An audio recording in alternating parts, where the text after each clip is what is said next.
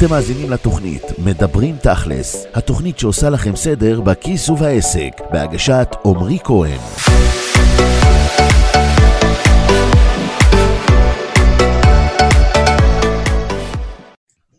אוקיי, אז שלום שוב חברים, ואני שוב פה, מריה תיכונוב, ואני היום מראיינת את עמרי כהן, שהוא מנכ"ל של חברת תכלס ליווי עסקי, שבה אני גם יועצת עסקית וזכיינית מורשית. שלום עמרי, מה שלומך? מצוין, מריה, מה שלומך? בסדר גמור, תודה רבה. יופי, הנושא של היום, אני חושבת שמעסיק באמת הרבה בעלי עסקים שרוצים לא רק לעבוד בעסק מיום ליום, אלא גם להתקדם ולהשיג תוצאות שהם רוצים, והנושא הוא ניהול זמן. אז נתחיל? בהחלט, נושא יופי. מרתק ומעניין. מצוין. אוקיי, אז ממה אנחנו רוצים להתחיל? קודם כל, אני רוצה לשאול אותך שאלה כזאת. הרבה בעלי עסקים שמגיעים אלינו, אליי ספציפית, מדברים על זה שהם כל היום וכל הימים עובדים בעסק, והם עובדים סביב השעון, והם כל הזמן עושים את העבודה. אבל תכלס, הם מרגישים שהם בסוג של כיבוס שריפות, ולא באמת מצליחים להגיע לתוצאות שהם רוצים. ולמרות כל זה, בערב הם שוב ושוב הולכים לישון בהרגשה שהם בעצם לא הספיקו לעשות כלום. למה זה קורה לפי דעתך, עמרי? הסיבה היא מאוד פשוטה. בואי נחלק את זה לשתיים. יש לעבוד בעסק ויש לעבוד על העסק. רוב האנשים עובדים בעסק. מה זה אומר? הם משווקים, מביאים לידים, לקוחות פוטנציאליים, הם מוכרים, הם נותנים שירות.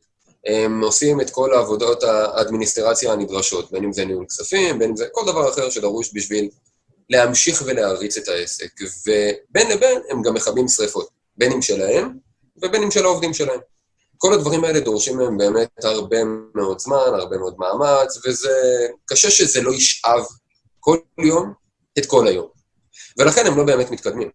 כי הרי יש להם מטרות גדולות יותר, יש להם שאיפות, יש להם חלומות, אבל כדי שהחלומות, שאיפות, מטרות האלו יתגשמו בסופו של דבר, הם צריכים לעבוד על העסק. זה אומר להפסיק רגע לעבוד בשגרה העסקית, לצאת החוצה, לחשוב ברמה האסטרטגית, לבנות תוכניות פעולה, ולוודא שבכל יום יש להם זמן, רק הם ועצמם, אולי גם הלפטופ, שבו הם באמת עובדים ועושים את מה שצריך, כדי לקדם את העסק שלהם, כדי לעשות דברים שלא רק ישאירו את העסק במצב הנוכחי, אלא גם ייקחו אותו קדימה לאן שהם רוצים.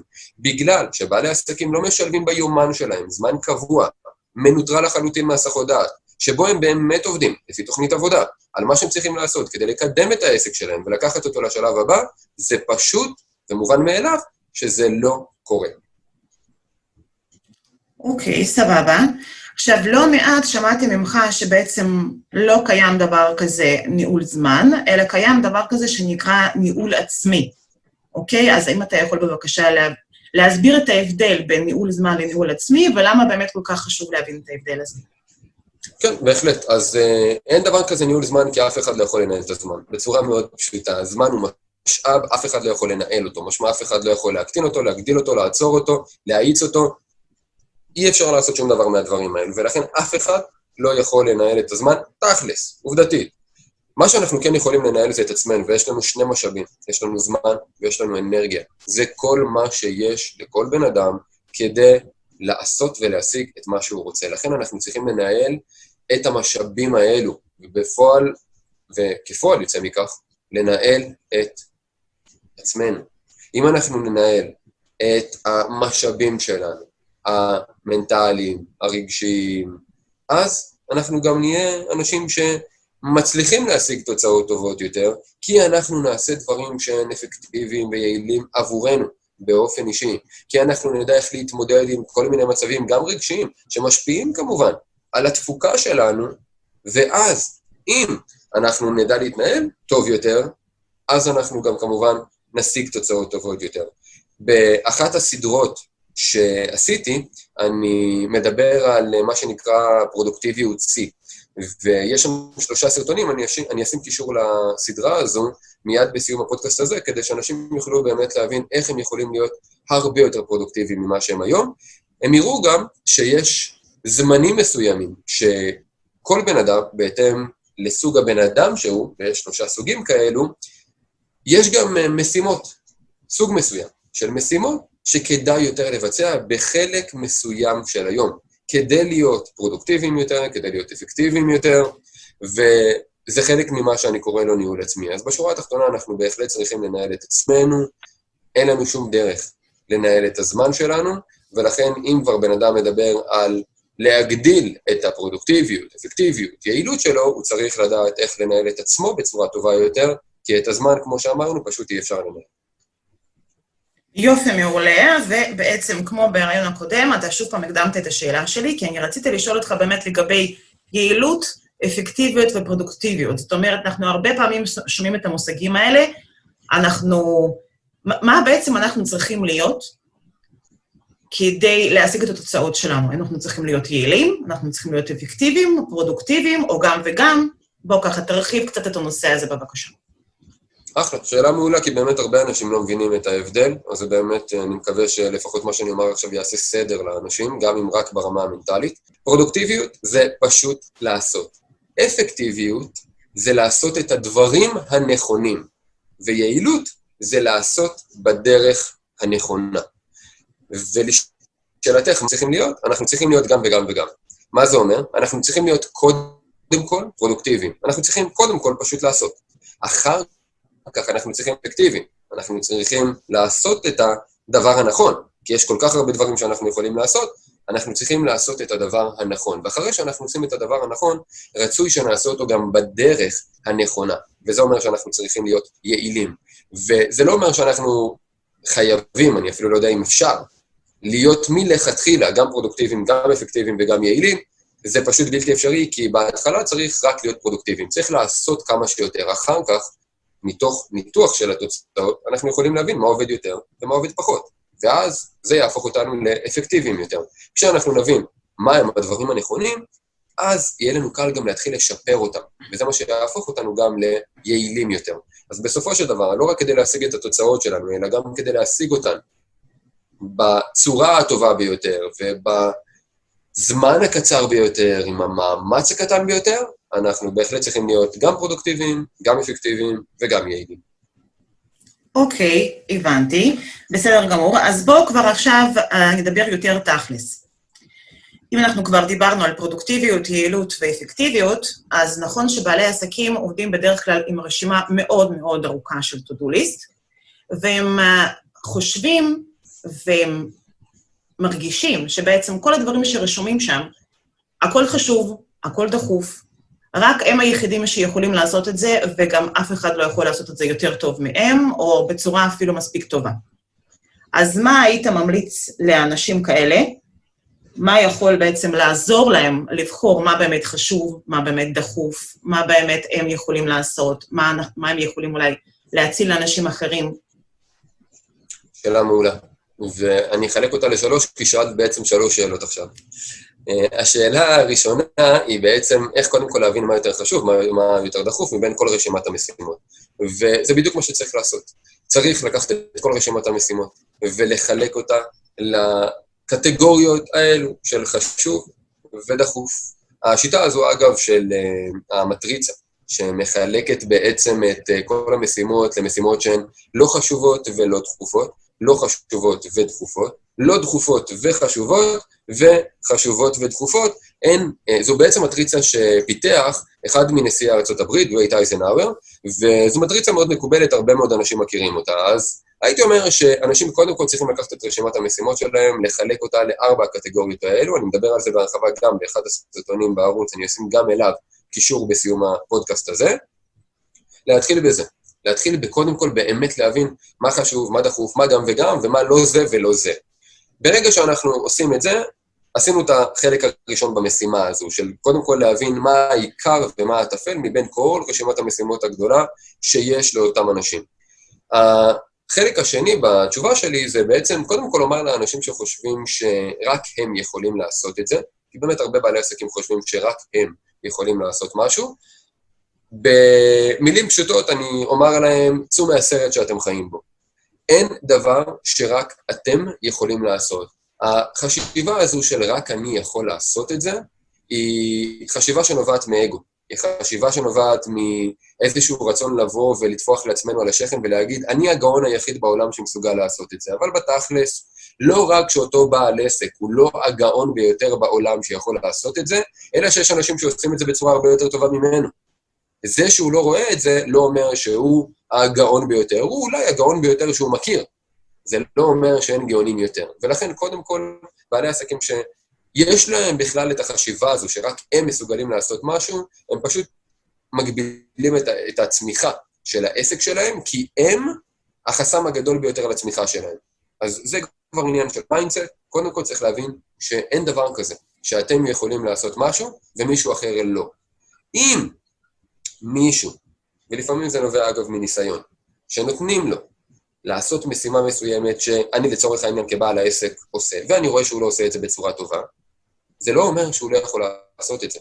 ופה אני עונה על השאלה במרכאות השלישית שלך, זה פשוט בגלל שכנראה לא הסבירו לו בצורה מספיק מדויקת, מספיק נכונה, איך לעשות את אותם הדברים כדי להגיע לאותה התוצאה. במילים פשוטות זה אומר שאין סיסטם.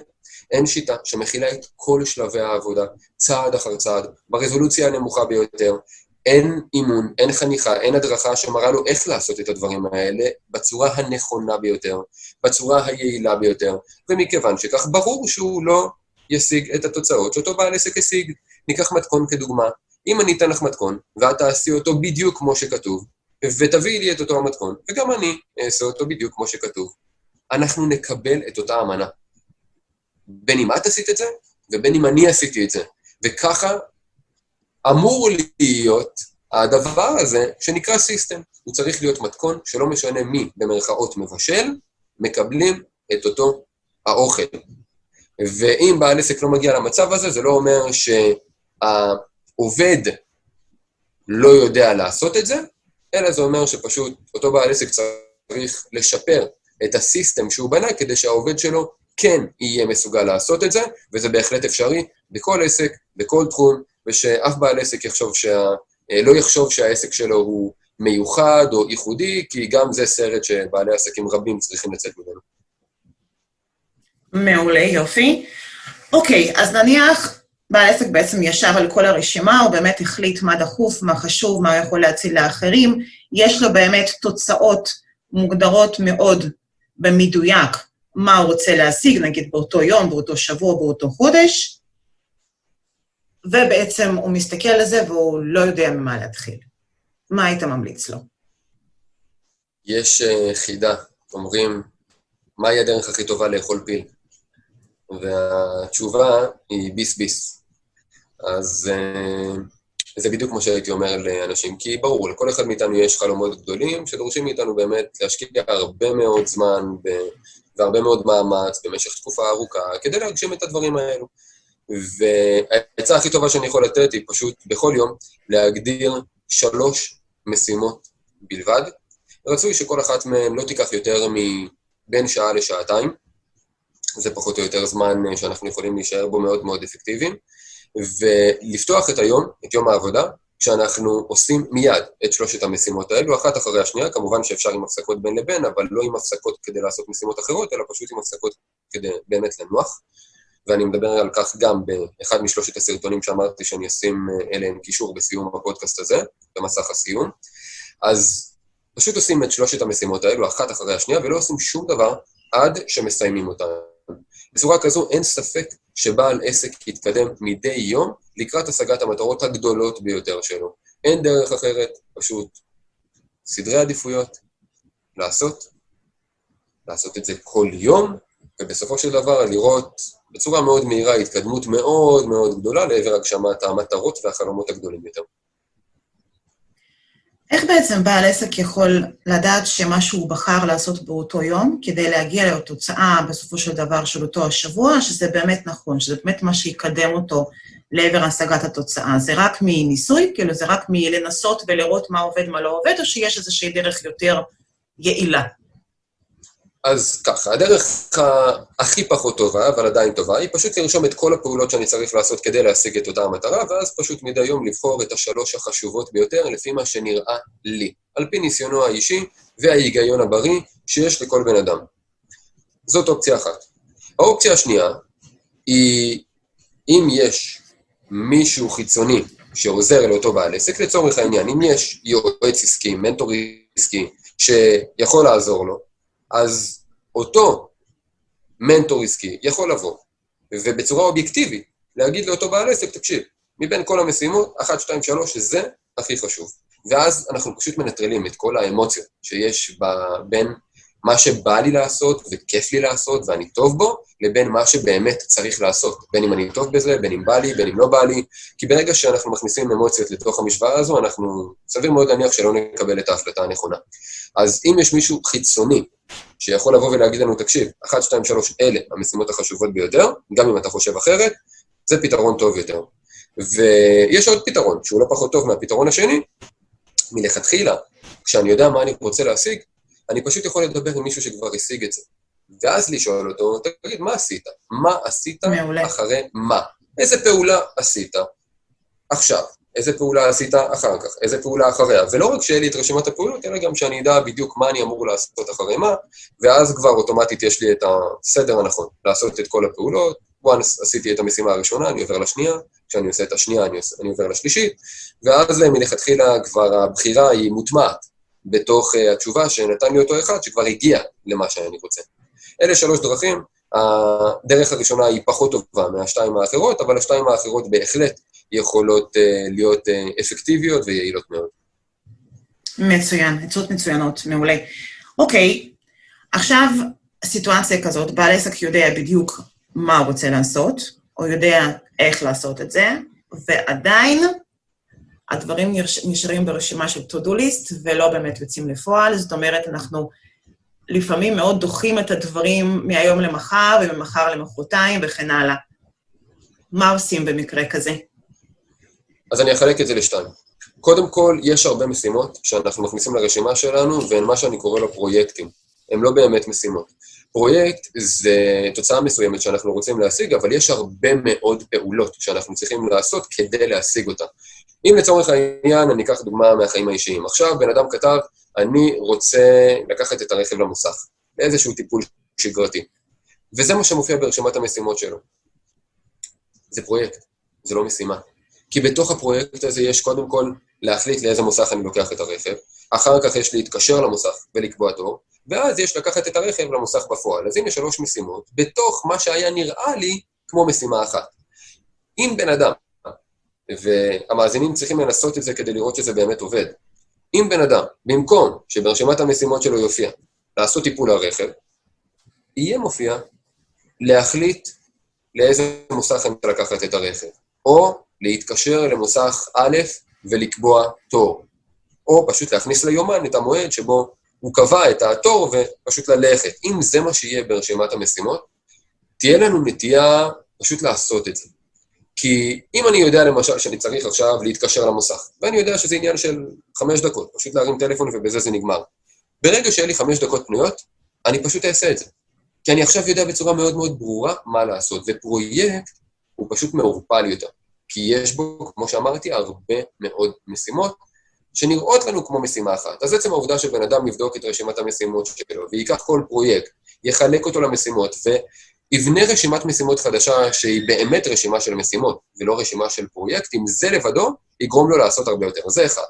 שתיים, יש את החלק האישי. החלק האישי בפועל, זה בעצם החלק שבו אנחנו פשוט צריכים לעשות את זה. זה החלק של המשמעת העצמית. החלק שבו אין מנוס, אלא פשוט מלעשות את מה שאמרנו שאנחנו נעשה, בין אם בא לנו ובין אם לא בא לנו.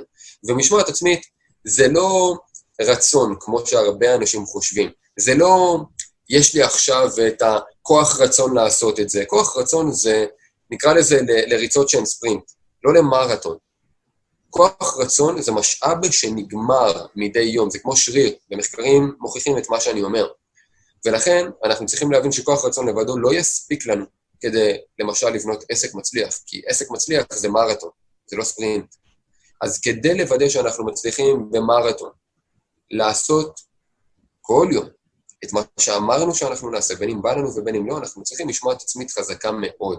ואני חושב ששני הפרמטרים החזקים ביותר שיכולים למנף את רמת המשמעת העצמית של כל בן אדם, הם, אחד, מחויבות למישהו או לקבוצה של אנשים שאנחנו מעריכים, ושהדעה שלהם עלינו חשובה לנו, בעצם לתת להם דיווחים בתדירות קבועה, קבועה בפורמט קבוע על ההתקדמות שלנו, זה משהו אחד שיכול לעזור לנו לעמוד בהתחייבויות שלנו כלפי עצמנו וכלפיהם.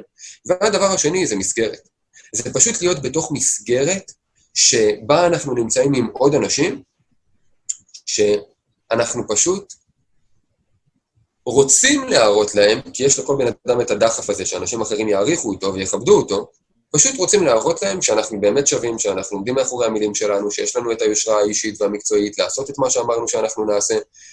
תחשבי למשל על כל מיני קבוצות תמיכה של ירידה במשקל ודברים כאלה, למה זה עובד?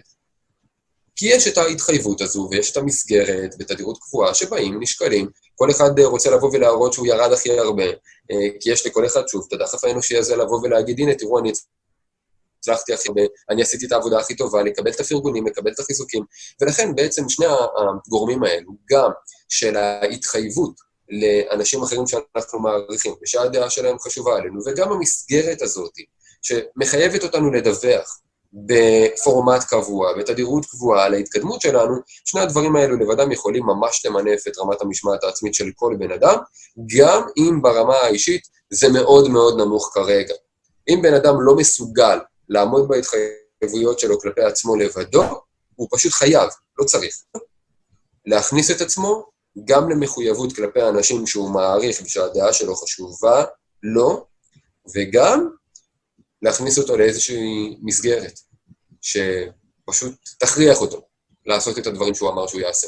זה יקדם אותו בעשיית הדברים שהוא אמר שהוא רוצה לעשות, כדי להשיג את התוצאות שהוא החליט שהוא רוצה להשיג.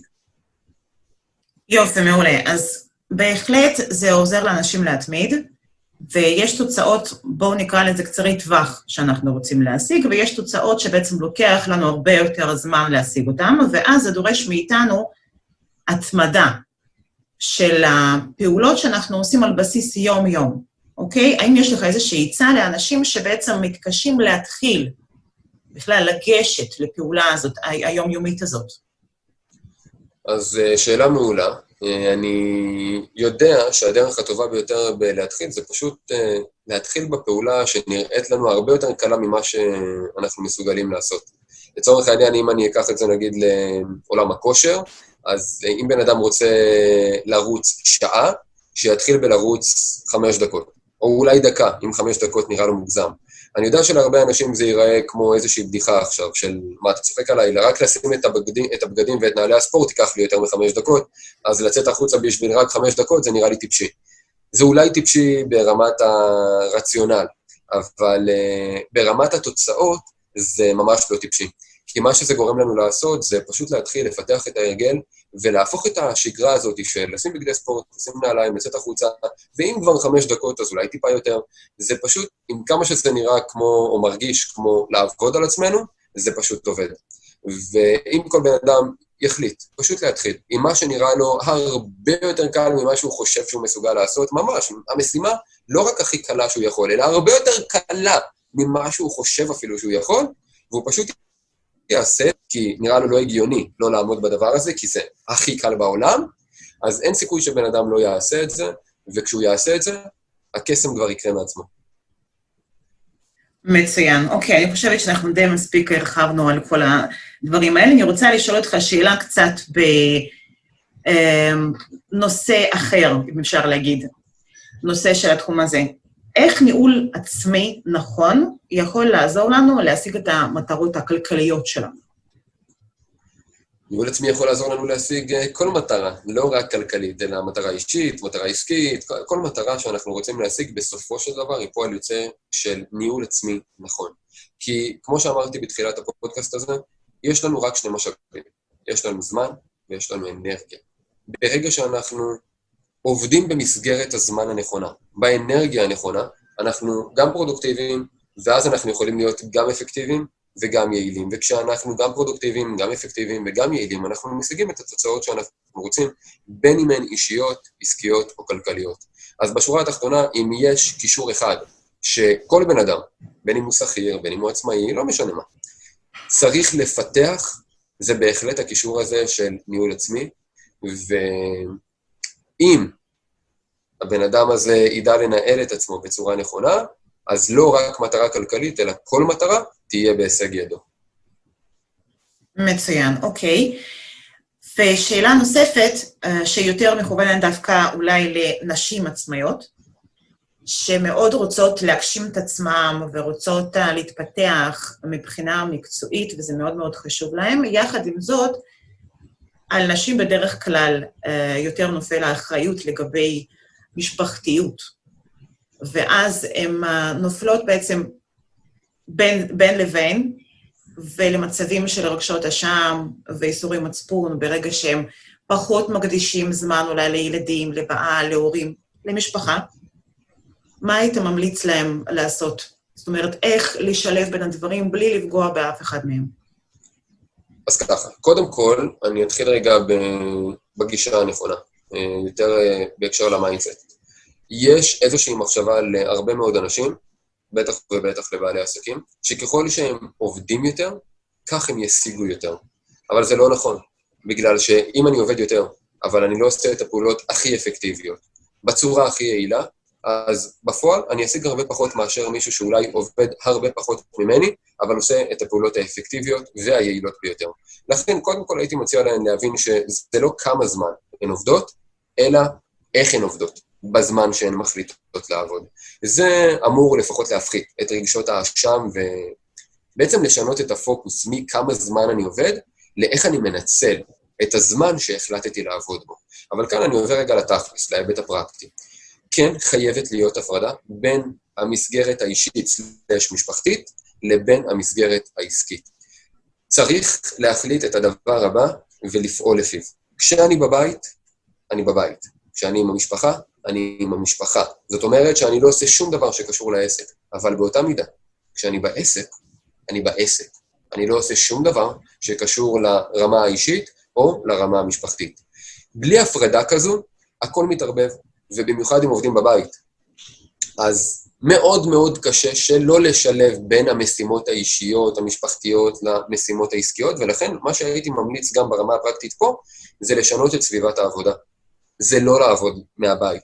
זה לעבוד בבית קפה, זה, אם אין משרד כמובן, זה לעבוד בספרייה ציבורית, זה לעבוד בפארק, זה לעבוד על חוף הים, זה לא משנה, זה לעבוד בכל מקום שאין לי בו את ההסחות דעת האישיות או המשפחתיות.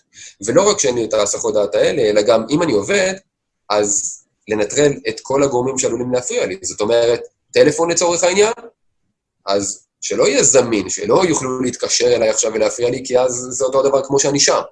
אם אני לא צריך אינטרנט, אז לא להיות במקום שיש בו אינטרנט. ממש ככה. ופשוט לנטרל מראש את כל הסחות הדעת האפשריות, וליצור את החלוקה הזו, ממש הדיכוטומית הזו, השחור לבן, בין האישי ומשפחתי לבין העסקי.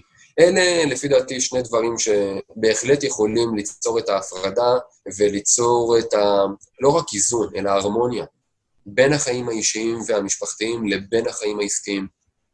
אני חושב שמי שלא עושה את זה, בין אם מדובר באישה שעול המשפחה נופל עליה יותר, ובין אם מדובר בגבר, זה באמת לא משנה. העצות האלה רלוונטיות לכל בן אדם שרוצה לשלב בין החיים האישיים-משפחתיים לבין החיים העסקיים, ורוצה להשיג באמת כמה שיותר בכל אחד מהתחומים האלו. אז השילוב הזה הוא פשוט הכרחי, ההפרדה הזו בין המסגרות היא הכרחית, ההימנעות הזו מהסחות הדעת היא הכרחית, וגם ההבנה, שוב, שהכרחי לנהל את עצמנו בצורה טובה יותר, כדי שגם אם אני עובד פחות ממה שנראה לי נכון לעבוד, אבל אני עובד בצורה האפקטיבית והיעילה ביותר, אני יכול רגע להוריד הילוך מרגשות האשם, ובסוף לבחון את התוצאות שאני משיג.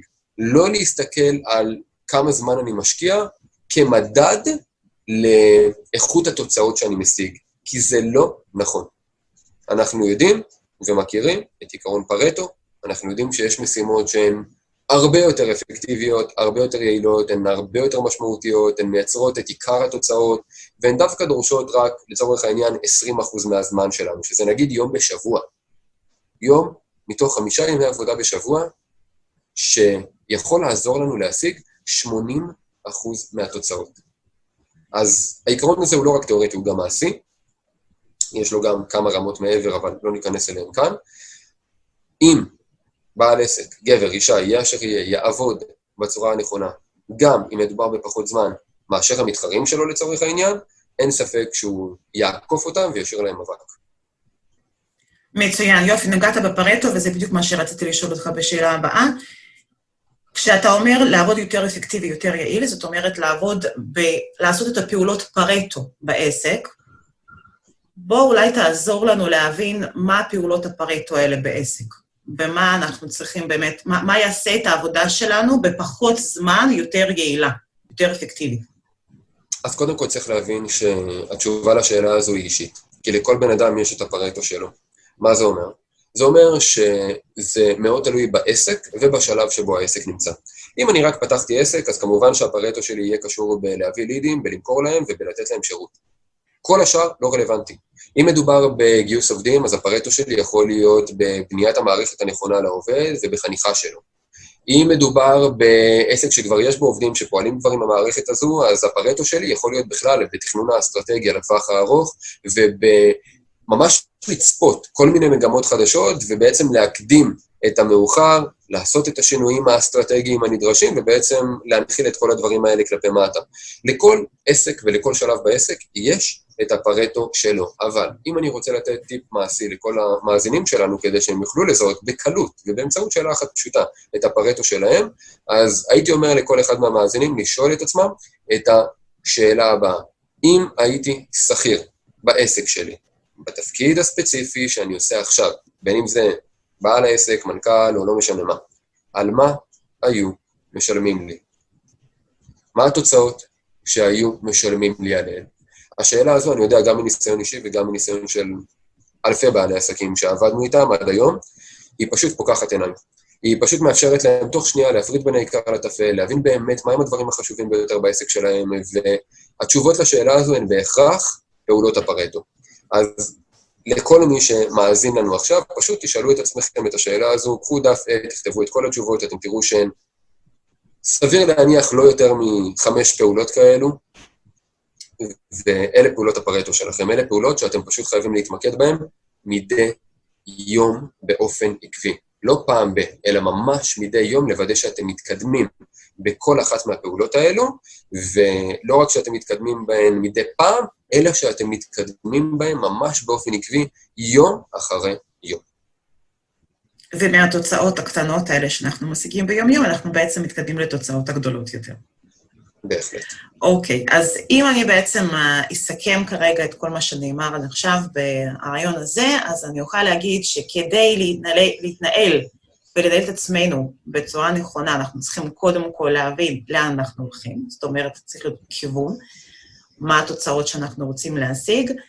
צריכה להיות רשימה מאוד מאוד מדויקת של הפעולות, לא ברמת הפרויקטים, אלא ברמת הפעולות, מה אנחנו עושים יום-יום, לדעת מה הפעולות האפקטיביות ביותר בעצם יעזור לנו להתייעץ עם אנשים שכבר השיגו את זה, באמת אולי לעשות את הדברים האלה ולראות מה עובד יותר טוב, מה עובד פחות טוב, למדוד את זה ולשפר מיום ליום. אנחנו רוצים לראות שאנחנו באמת כל שבוע או כל חודש, מה שהגדרנו לעצמנו, משיגים את התוצאות. מה שיעזור לנו בעצם להתחיל את הדברים האלה ולעשות אותם, זה אולי מסגרת זה אולי דברים שיכולים uh, לעזור לנו לקחת את הפעולה הראשונה, כן? כאילו, ממש, אולי החוק של חמש דקות, כן? לעשות את הדברים הראשונים האלה שאנחנו רוצים לעשות, כדי להתחיל בפעולות, ומה שיעזור לנו להתמיד זה בעצם המסגרת, כמו שאמרנו, ואנשים שנמצאים איתנו. ואם אנחנו רוצים באמת להתקדם לעבר התוצאות בלי לפגוע באף אחד, אנחנו גם צריכים כל הזמן לראות שאנחנו מצליחים לשמור על ההרמוניה הזאת בין בית, משפחה לעסק, ובעסק להיות 100% בעסק, ובבית להיות 100% בבית ובמשפחה. זאת אומרת, להביא את ה-100% של עצמנו בכל רגע נתון, ברגע שאנחנו מחליטים לעשות מה שאנחנו מחליטים לעשות. נכון? יש לך... מה שתיארת עכשיו, בהחלט, מה שתיארת עכשיו זה תהליך מאוד מאוד אה, מחזורי אה, של אה, בגדול ארבעה שלבים. זה קודם כל באמת להבין ברמת התוצאה מה אנחנו רוצים להשיג, זה בשלב הראשון. בשלב השני זה פשוט להבין מה אני צריך לעשות כדי להשיג את זה, זה השלב השני. השלב השלישי פשוט אומר לעשות את זה. ממש לעשות את הפעולות שאמרתי, אחת אחרי השנייה, לסגל הרגלים נכונים ולפעול. והשלב הרביעי והאחרון, פשוט אומר, למדוד ולשפר. לראות מה השגתי, מה לא השגתי, מה עבד, מה לא עבד, מה אני צריך להמשיך לעשות, ומה אני צריך להמשיך לעשות אבל בדרך אחרת. וברגע שאני עושה את כל הדברים האלו, הסיכוי לא להגיע לתוצאה שהגדרתי בשלב אחד, זה פשוט אה, נראה לי סיכוי שלא קיים. כי מי שעושה את זה, יצליח באופן ודאי. יופי. אז אני רוצה לאחל באמת לכולנו, ולבעלי עסקים ולא בעלי עסקים שמזניעו לנו כרגע, זה באמת אה, ללכת אחרי ההנחיות האלה, אם הם באמת רוצים להשיג את מה שהם רוצים, ופשוט אה, לעבוד בצורה כזאת, לנהל את עצמם בצורה נכונה, באופן נכון ויעיל ואפקטיבי ופרודוקטיבי, ולהשיג באמת תוצאות שהם רוצים להשיג. יופי, מעולה. עמרי, תודה רבה, היה מרתק, היה מעולה, היה מעניין, היה פרקטי ותכלסי כרגיל. אני מאחלת לכולנו יום מקסים. יום מצוין. ביי ביי, להתראות. להתראות.